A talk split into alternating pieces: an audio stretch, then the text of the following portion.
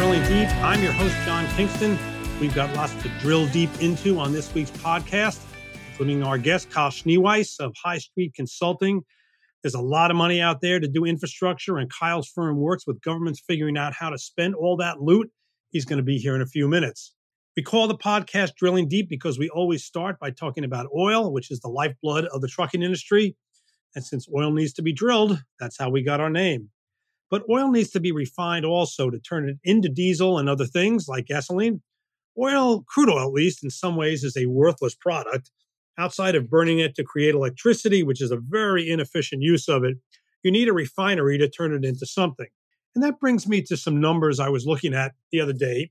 Each week, the Energy Information Agency puts out its weekly statistical report. It's closely watched. Everybody criticizes it, but you know what? That's what we got to deal with. That's that it's out there, and it's the best we've got. In those numbers is a figure for the country's refining capacity. Obviously, this number doesn't change much from week to week. This figure is not the amount of oil refined in the nation's refinery. That number is in there separately. That does fluctuate. What I'm talking about is the IEA's estimate of the amount of refining capacity that can be used. And I noticed that it's way down from a year ago, or really almost two years ago.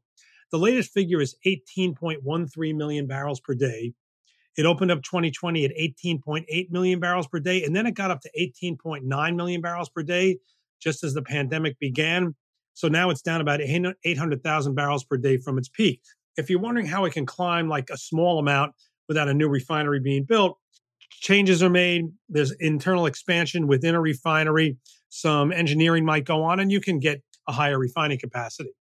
So, how did it happen that we dropped from 18.9 down to about 18.1 at present?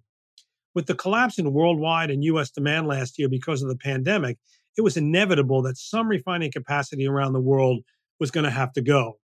But things started getting cut even before then. After a big fire in 2019, a refinery in Philadelphia that was the biggest on the East Coast shut down. Some of the other refineries that the EIA took out of its base number for refining were small refineries. Smaller ones often have a tough time making it unless they found a particular niche that allows them to survive. But there were also a couple refineries on the Gulf Coast that were in there that also closed. And that Gulf Coast sector has tended to be the most efficient in the world with access to U.S. crudes as well as imported material. So those were kind of uh, surprising closures. So the EIA at the start of this year ratcheted down its base number for the amount of refining capacity in the US. One good thing happened this year from the perspective of users of fuels like diesel. That number did not get worse. There is a Phillips 66 refinery in Louisiana known as the Alliance Refinery that is on the block. It may get shut permanently if no buyer steps forward, but otherwise, there are no refineries that were closed this year. And we can't forget what else has stepped up to replace some of that lost refining capacity. I'm talking here about a whole lot of operations to make renewable diesel, mostly in kind of a small section, a small segment of a closed refinery. For example, the Rodeo plant near San Francisco that was operated by Phillips 66 was shut and is being repurposed to make nothing but renewable diesel. Just recently, a refinery in Newfoundland that's located in the lyrical city name of Come By Chance, it had been closed for several years it got sold to its fifth owner in the last 40 years, and now it's going to make renewable diesel. If the refinery closures were impacting the price of the products that come out of it, you know, you'd see that in the spread between the price of crude and the price of diesel, but that is not showing up. And maybe it won't. In 2019, the average spread between the price of Brent crude and the price of ultra low sulfur diesel on the CME commodity exchange was about 41.2 cents per gallon. This year, with all those refinery closures in place, that spread so far is 37.4 cents per gallon. So it actually weakened. It did not strengthen. And ultimately, that makes a lot of sense. Markets will balance over time.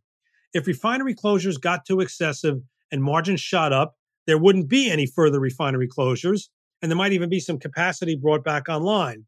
In the case of diesel, you have big government incentives that lead to the creation of renewable diesel refineries. This is not to downplay refinery closures for end users like truck drivers, how much refining capacity is out there. That's going to remain energy issue, maybe number one, I'll say 1A. Still, it's always going to be, most importantly, the level of crude production. But the events of the past two years without a spike in the margin between diesel and crude make it look like that capacity can balance with the needs of end users. Time to pivot here on Drilling Deep, as we always do. You know, there's a lot of money that is going to be spent on infrastructure in the coming years as a result of the infrastructure bill that was approved by Congress and signed by President Biden. And I think the key goal needs to be to ensure that it gets spent well. Whether you were in favor of the bill or opposed to bill, opposed to the bill, the reality is that the money is there. It is going to be spent, and there are enormous decisions to be made by the public sector in figuring out how, how to allocate it. You know, not long ago, Kyle Schneweis would have been on the side of the divide figuring out how to spend it. He was CEO at the Nebraska Department of Transportation. But just about a year ago, Kyle moved over to the private sector, still with the CEO title, but this time at High Street Consulting Group. And in that new job, he consults with governments and others on a wide variety of transportation issues, including things like how do we spend all this money? And Kyle is here today on Drilling Deep to talk about how that money is going to make it out into the infrastructure world. So, Kyle, thanks for joining us. John, thank you for having me. I'm glad to be here. So, first of all, do you want to give a little description of High Street? I think you could probably do it better than me. Sure. Yeah. Thanks for asking. We're, we're a small uh, transportation policy firm, about 30 folks. I like to say we're small but mighty. Uh, we're spread out all over the country. We, we, were a virtual firm, you know, before everybody started working from home, and and like many folks are, and uh, and so we've gotten pr- quite good at it since we were founded that way in 2008. But we, yeah, we advise. You said it well. We advise uh, state DOTs, federal highway, federal other federal agencies, cities, counties on everything transportation. Uh, a lot of it is around what kind of projects should we build? How do we get the best benefit for these projects uh, that we're trying to decide between? and so we can give the best uh, economic impacts and travel benefits to the people who use the roads and other modes of transportation. So I'm sure you're very happy at High Street Consulting, but do you wish a little bit that you were on the Nebraska side of things and suddenly was going to have all this money to spend, things that you probably just fantasized about for years, and now maybe they'd be reality? Well, I, I will say uh, my heart has always been in the in the public sector. I spent a lot of time working in the Kansas DOT as a young out of school graduate. Uh, but I've been kind of in and out of the private sector and, and the public sector back and forth. And and uh, yeah, I mean, it's an exciting time in transportation. You know, states are investing in in infrastructure now. The federal government has stepped up and and will up their investments. So it's a great time to be in transportation. So, what is the process going to be on the state level or the federal level to determine how the money gets out, like per state, per project? Uh, we've got a big allocation. Uh, I'm not really sure. I, in, in, reading about it, you know, sometimes I'll hear about something very specific about what's in, in the infrastructure bill, and then it seems more general. And certainly, there's a process going on where states are trying to figure out how to spend it. What's the best description of how this money is actually going to get into the hands of the people who are going to spend on these projects? Sure. Well, um, the, there's a couple different ways that that federal dollars flow to states. Uh, the first is, and the largest is through the what's called the formula program. And the bill increased formula spending by between 25 and 30 percent who you talk to. And so that that money comes to states. They allocate it onto road and bridge projects. Um, and now they're going to have 25, 30 percent more depending on which state you talk to and how they're doing the math. But the bill also invited some new programs. Uh, there's several grant programs where states and others will compete for money at the national level. So submit a, a grant application to the to the U.S. DOT, United States Department of Transportation, and uh, and then projects will be selected on on a whole host of criteria depending on the on the the the grant type or the program type. So really a couple different ways. One, just more money in the ways we've been doing it, but also new money in new programs that are usually competitive in nature. And how short I, am going to say how short term because some of these projects are going to be long term. But I'll give you an example. I live in, in New York, and I know one of the more ambitious projects that's been discussed is putting a cover over the Cross Bronx Expressway. The Cross Bronx Expressway is, for the most part, sunken uh, through a lot of neighborhoods. There's issues about well, should it ever have been built the way it was. And the idea here is you kind of cap it. It's not literally a tunnel, but kind of a tunnel, kind of a tunnel, and um, you know blocks pollution and makes for a better community, whatever. We, we, won't, I won't go into that. But like this just seems enormously ambitious. And I'm just wondering if the time frame on a really ambitious project like that can fit in the time frame of this bill. Yeah, I, well, I think in some cases, yes. And I don't, you know, I don't know the specifics about that project, but there are projects, say here in Nebraska, that we've been wanting to build for years, decades, even. And so, in some cases, we've we've made progress in planning and designing those, and now with a little extra money, we can maybe accelerate that construction. in other cases, uh, you know, you may end up uh, planning some new projects. And the life of the bill is five years. That that is generally um, not long enough to do something big like you describe. If you if that's just a sort of idea in somebody's head, by the time you get through all of the engineering and the the regulatory pieces, you're going to have a hard time getting that done in five years. So most of the projects that you'll see will have been on the shelf in some way, whether through a planning study or or uh, some engineering work has already been done. I would expect that in most cases that will be the, the kind of projects you'll see. So you won't hear brand new things coming out because of the timeline. Just it's just too long to get these things done. Right. And how many shovel ready projects are truly shovel ready, or how many of them are plants sitting on a shelf? Uh, fewer than you would like, I'm sure. That part of that is just because of the regulatory process to use federal dollars. You kind of have to know that you have the money before you can check all the boxes. So now that we have a little bit more money, you got to start checking those boxes. So there's fewer projects that you'll see that are, you know, truly shovel ready, unless they were um, already sort of planned and now they're just accelerated a little bit, a year or two. And and um, you know that that's okay. That I think what you're trying to do is two things. You're trying to get money spent uh, as quickly as possible. We're in a time where we could use the infrastructure investment, creates jobs, those kinds of things. But you're also trying to make the investments that are long term in nature that support economic growth long term. And so, you know, having to take a step back, finish the planning process and the engineering, and and build it, say, in three, four, five, six years, that's okay. That you know that that isn't exactly shovel ready, but it's in our world that's not too far off. Right, as opposed to like uh, again back to my New York residents, uh, the New York the East Side Access Project, the Long Island Railroad is going to finish next year, and I believe the first shovels on it turned dirt in 2003. So you know that's that's the contrast. Well, okay. that's longer than anyone would would have uh, hoped. I'm I'm certain of it. And having yeah. some some federal or some financial certainty helps us to plan and, and deliver the construction faster too. Right. So let, us pretend that I'm your client. I'm with the uh, such and such state department of transportation, and you sit me down to say, okay, here's the best way for you to approach this. What are some of the key points you think you'd tell me?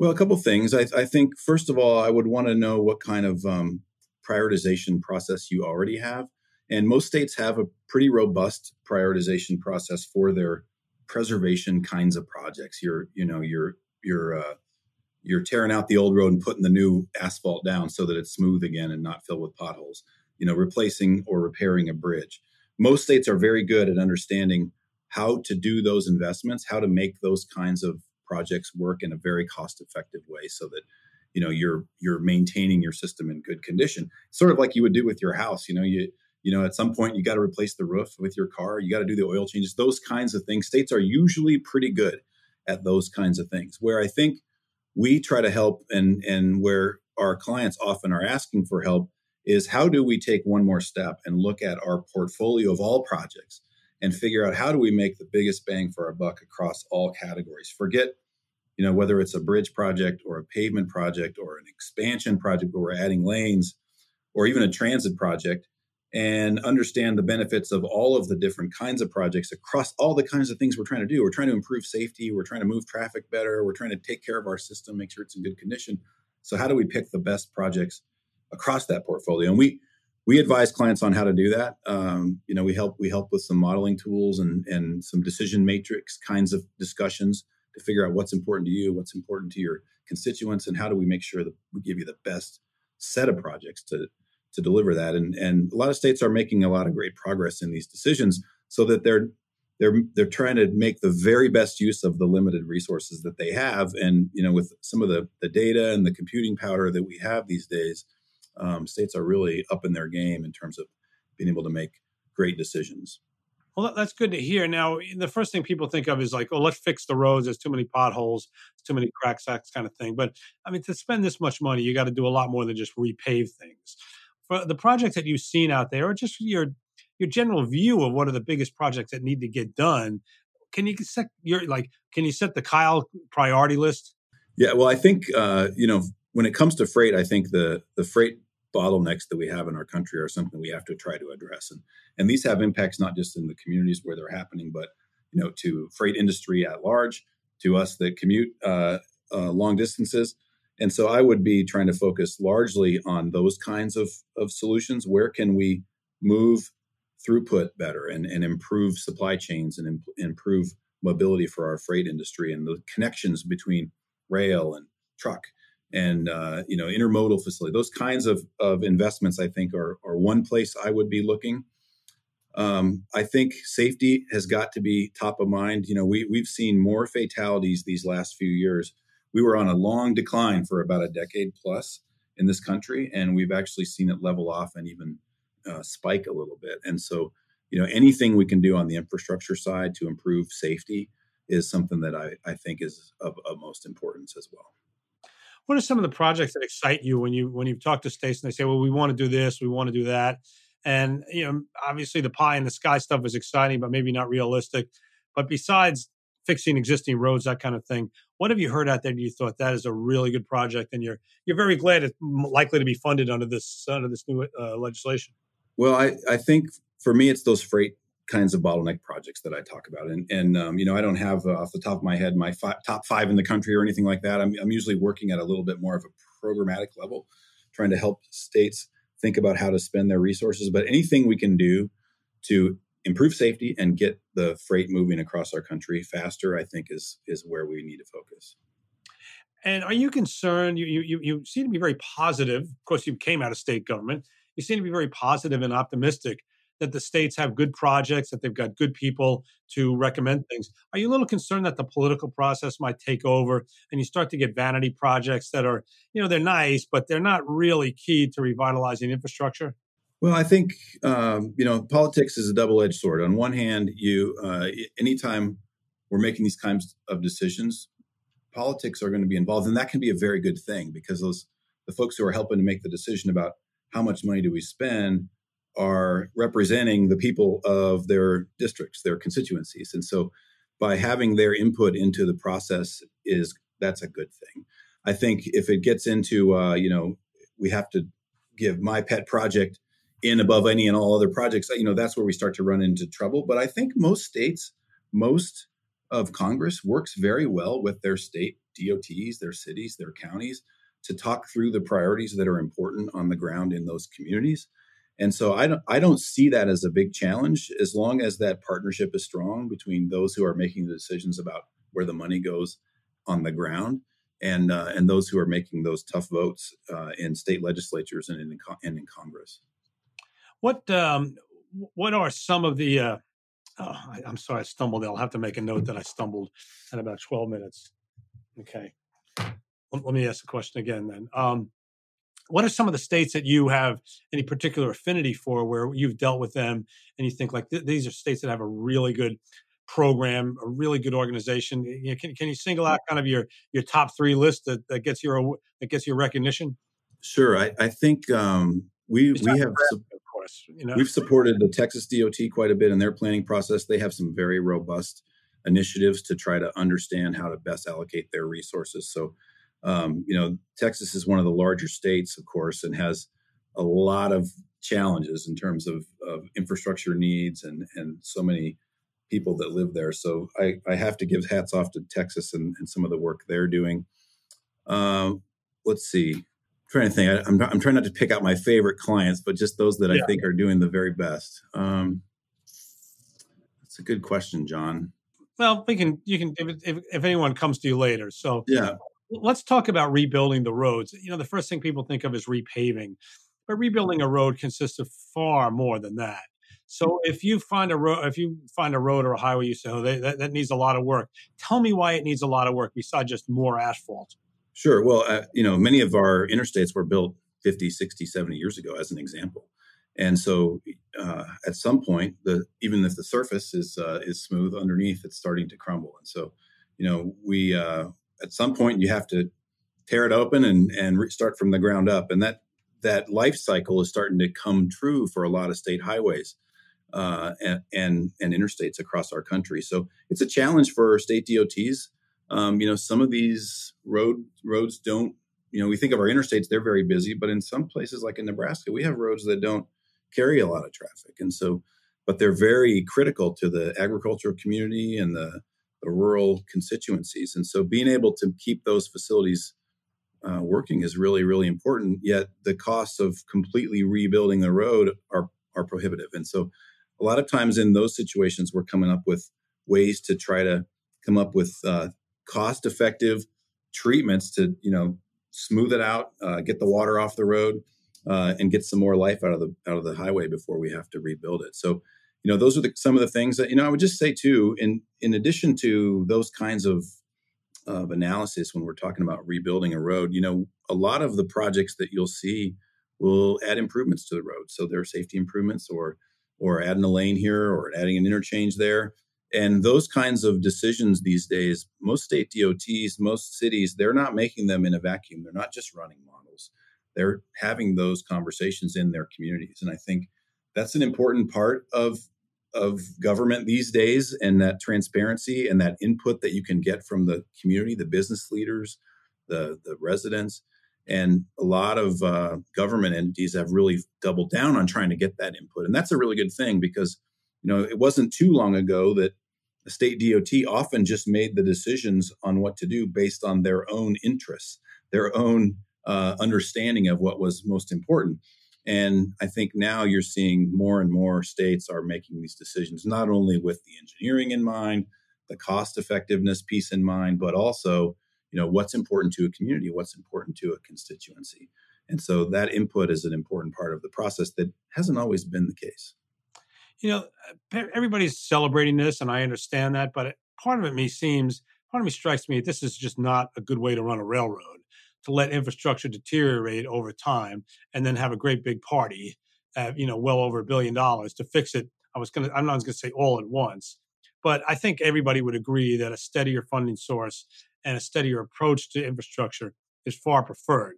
Uh, I'm assuming you're not going to disagree with me. Given that, how do we get to that spot? Well, I think you know the the states have been increasing their investments in infrastructure for a long time. Most states have have a gas tax and and have that that motor fuel tax has been something that you've perhaps seen increased in your state or in states that you that you travel through. Um, that's not the case across the country, but in most states they have they have been making these steady investments. Uh, the federal government has had fewer uh, successes like that. I think the last gas tax increase was in the 90s, and since then there have been increases, but they've been done with with without that dedicated funding source, which without the funding source, that's why it can be hard for Congress to get across the line on these kinds of things at times. And so, um, you know, whether you you think that the fuel tax is a good way to fund transportation or not, um, t- traditionally that's how it's been done. I think one of the challenges that we face in our country in the future is, you know, the cars are getting more fuel efficient. Uh, we're seeing more and more electric cars. It used to be a novelty to see a Tesla driving down the street, and now you, you see one every day, maybe maybe multiple. And so we know that those those vehicles don't use motor fuel, so they don't pay any uh, any tax to to fix the infrastructure. And so we got to figure out something else long term. And and there's a lot of folks who are working hard on that. I think um, you know it's it's not something any one city or any one state can can solve on their own. Although there are pilots happening all across the country. Utah's got one. Oregon has the longest running one of trying to look at other models, uh, whether it's electric vehicle fees or charging fees, or you're seeing some some mileage based uh, user fees where where we're we're we're trying to charge for use of the system rather than how much fuel you use. So how far you went or when you went, and uh, those are some interesting things. Lots and lots of things to work through on that. But I think to, to your point, in order to get to a, a place where we have that sort of steady understanding of where those infrastructure investments are going to be made, we're going to have to look at how we fund it. Uh, final question. Been a great discussion, but there's another part of this mix that needs to be thought of and taken care of, and that's finding enough workers to do this. And when I see some of these ambitious projects, uh, and I know at least where I am, there's already a lot of road projects going on. Are there going to be enough blue collar workers out there to get this stuff done? Well, that's a question. I, you know, I, I, think it's a challenge not just for you know this industry, but for lots of industries. And so, um, and it's not only the worker challenge, but also the supply chain challenge. You know, these these infrastructure investments take resources, and the supply chain, as you know, and as many of your listeners know, is fairly stretched at the moment. So, you know, I think those are things that that people like that are working in state DOTs are are w- watching, and they're trying to have conversations with the partners, the folks who the contractors who they hire to build these facilities, you know, so they can understand what the impacts are, what's doable, and how do we get strategic about trying to allocate these resources. So it, it is something to watch. It's something that I, I just had a phone call with uh, one of our clients this morning, and it's something they're they're trying to sort through to figure out what is what is the you know what is we've seen some inflation lately. So what are the what are these cost increases coming from? Are they because of traditional inflation like we're seeing across the economic sectors, or is it tailored to a specific kind of material we're using, or is it worker challenges? And and digging into those numbers and helping our clients figure out, okay, how you know what do we need to be concerned about? Where do we need to partner? How can we get smarter about how to be prepared for these things? Um, you know, these are these are real challenges, and and you know they're good challenges because, like I said, it's a good time to be in transportation and infrastructure. But um, you know, any like any good opportunity, there's always some hurdles you got to jump over first. All right, we want to thank Kyle Schneweis. He is with the firm of High. I'm going to go. I'm blowing it again.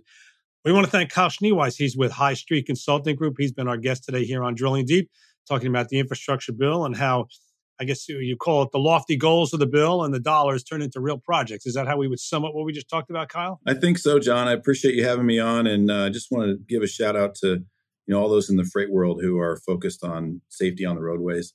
You know, it's such an important part of of their business, I know, but also as a former DOT leader, you know, it's something we focus on every single day, and and I really want to thank everybody for you know their focus on that when they're out there on the roads. Well, thanks, Kyle. Thank you for joining us here on Drilling Deep. Drilling Deep is part of the FreightCasts family of podcasts from FreightWaves. You can find us on all of the major podcast platforms. I'm your host, John Kingston, and please join us again